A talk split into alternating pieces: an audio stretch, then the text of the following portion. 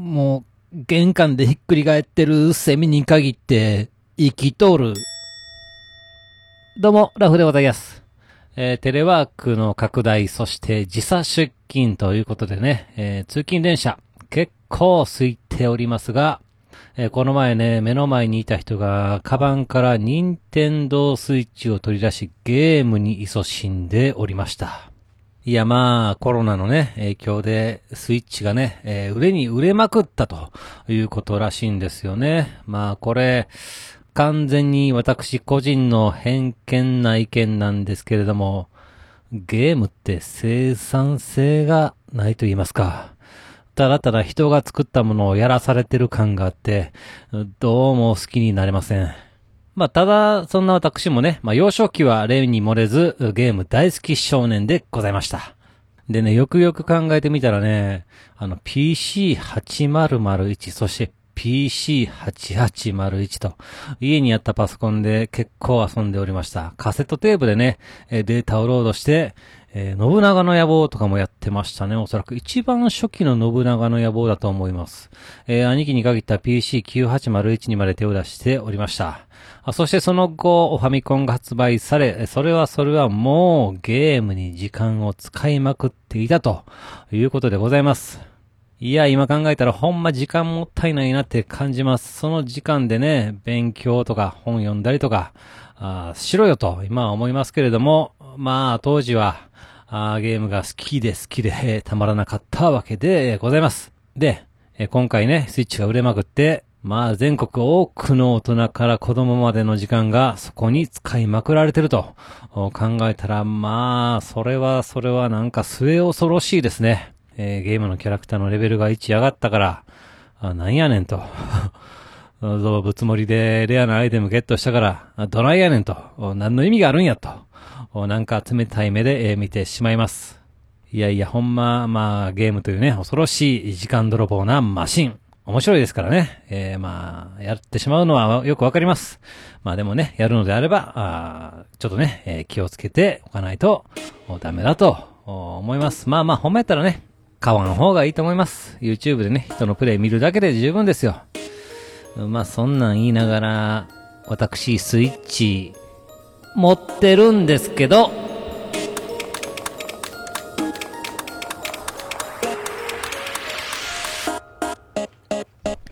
はい、始まりました。一人笑い第123回ということで、えー、この番組はずっと笑っていたい年のスピンオフ番組として私、ラフ一人で喋るポッドキャスト番組です。私、趣味でね、えー、前、何度も言っておりますが、レタークラフトをやってるんですけれども、まあ、作業中はね、えー、BGM 代わりにポッドキャスト聞いたり、YouTube を流したりしております。まあ、ポッドキャストは、あ主にコメディをね、えー、メインに聞いておりまして、えー、YouTube の場合はですね、まあ、時事ネタから地下アイドルのライブ映像なんかをよく流しております。まあ、たまにテレビも見たりするんですが、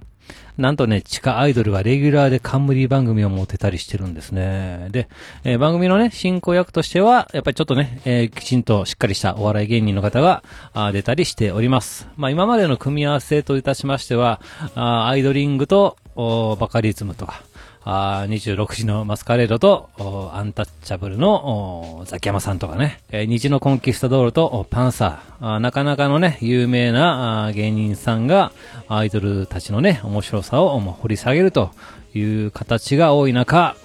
なんと、異色の組み合わせもありました。あフィロソフィーのダンスと春風亭少々と。ね誰がわかんないって話ですけどね。いや、すごいですね。このね、組み合わせ、えー、一体、誰がこのテレビを見るんだと思いつつ、ただアイドル好きで、そして落語好きな私には最高の組み合わせでございます。まあ、面白さは、お、まあ、お、面白くはない。面白、うん、面白くはないですけどね。まあ、そりゃね、歌唱力、ダンス、のうまさと、喋りの能力っていうのは全くの別物でございます。まあ、それはね、歌唱力とね、えー、そしてダンスのうまさとか、やっぱりそのおしゃべりの能力とはね、全く別のもので、えー、ございます。えー、ライブではね、最高のパフォーマンスを生み出す彼女たちが、バラエティ番組でも活躍できるとは限りません。喋りが達者じゃないと、厳しいと思います。そこをね、両方成功するっていうのは本当に難しいですよ。まあ私はね、ライブを見ててすごい楽しいし、感動もするしね、心を揺さぶられたりもね、するわけで、えー本当にライブが好きなわけです。でね、えー最近私が YouTube でよく見る一押しのグループというのが、ひらがな神宿というグループでございます。これがですね、ま、また別にね、神宿というグループがいるんですけれども、この神宿の緑メンバーを決める際に最終審査まで行ったんですが、残念ながら合格できなかったメンバーで結成されたグループ、それがひらがな神宿なんです。まあ、彼女たちの楽曲の中には、諦められないとか、もう一度信じていいかなとか、いうことをね、えーやっぱりね、うとるわけですわ。まあ、そういう彼女らの背景を知ってると、なんか胸にね、じんとくるわけですよ、ライブを見てるとね。まあ、そし、まあ、こういう背景ですから、あの私、まあ、デビュー当時からずっと見てるわけですよ。そしたら、やっぱり、一人一人の成長とかも、あ、いつの間にか、こいつ、馬なったなとか、いうのを感じたり、やっぱりするわけです。ね。もう完全に箱で、え押してる状態でございます。えー2、3日前も YouTube でライブが生放送されておりまして、作業しながら見ておりました。でね、やっぱりライブ最高やなと、ソーシャルディスタンスで、まあお客さんの数を絞ってね、えー声援も禁止ということで、まあちょっとね、寂しいんですけれども、まあそこはオタクパワーですよ。最前列で激烈に一人で 乗りに乗ってる、特殊能力を兼ね備えたオタクさんがいまして、まあ、見てるだけでも笑けるんですが、まあこういう人がね、えー会場の雰囲気を1曲目からフルパワーにしてくれるんで、まあ貴重で必要な人材だと思います。で、まあ、ひらがな神宿さん、えーみんながみんなやっぱり歌が上手い、ダンスが上手いというわけではないんですね。一人だけ歌もダンスもいまいちの子がいるんですけれども、やっぱり逆に応援してしまうのは、まあ、完全に術中にはまってしまっているのでしょうか。そ、まあ、そんなこんなで YouTube のライブは終盤に差し掛かるわけなんですが、えー見てるとね、なんとお知らせがありまして、えー明日は錦糸町ですとかね、言うとるんですね。で、えと、あ、そうなんやと。あ、錦糸町来るんやと思って、すぐにね、えー、Twitter をチェックしましたら、錦糸町のタワーレコードでアルバムの発売記念イベントをやるってことになんですね。マジかと。おおと。めっちゃ近いやんと。いけるやんってことでね。えーちょっと詳細を見てますと、まあ、特典会のみでライブはやらないということなんです。で、特典会ってそもそもなんやねんって見ておりましたら、これがね、なかなかえげつないですよ。え3000円のアルバム1枚を買うごとに特典チケットが1枚もらえまして、え1枚だと希望のメンバーが目の前で、えージャケットにサインをしてくれる。で、2枚でしたら、あまあおそらく目の前で、えーその好きなね、メンバーが取ったあチェキを、その場で取ったチェキをもらえると。で、3枚ありましたら、そのソロチェキにサインをしてくれるってことでございます。いや、すごいですね。まあ今こんな時代ですから、チェキはまあ、一緒に撮ることができないでしょう。まあツーショットではなく、アイドル一人がただ、ただ写ってるだけの写真だということでございます。えーこのチェキをもらうためには2枚のチケットが必要ですから、アルバム2枚分6000円が必要です。いわゆる AKB 商法ってことですね。まあ、アイドルも稼がなあきませんから、大変ですわ。ってなことで、私、えーこの記事を見た瞬間に一気に興味が失せました。そもそもライブが好きなんです。一人一人とお話ししたいとは思いません。さらに YouTube で音楽が聴ける時代、アルバムを買おうとは全く思えません。ということで、今回のイベントはスルーをしてしまいました。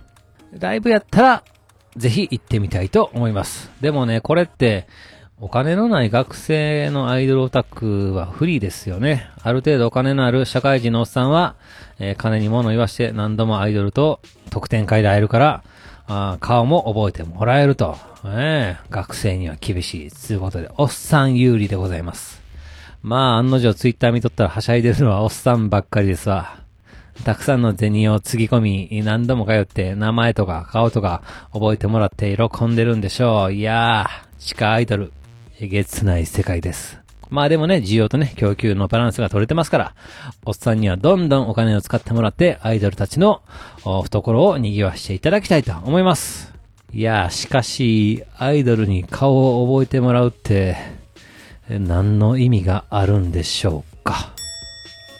ということで会社から禁止をスルーしてまっすぐ帰りましたら、あなんと3密回避のためにサプライズで実施された江戸川の花火を帰り道に見ることができました。えーまだまだこれからのひらがな神宿ですが、大きな花火をぜひぜひ打ち上げてほしいと思っております。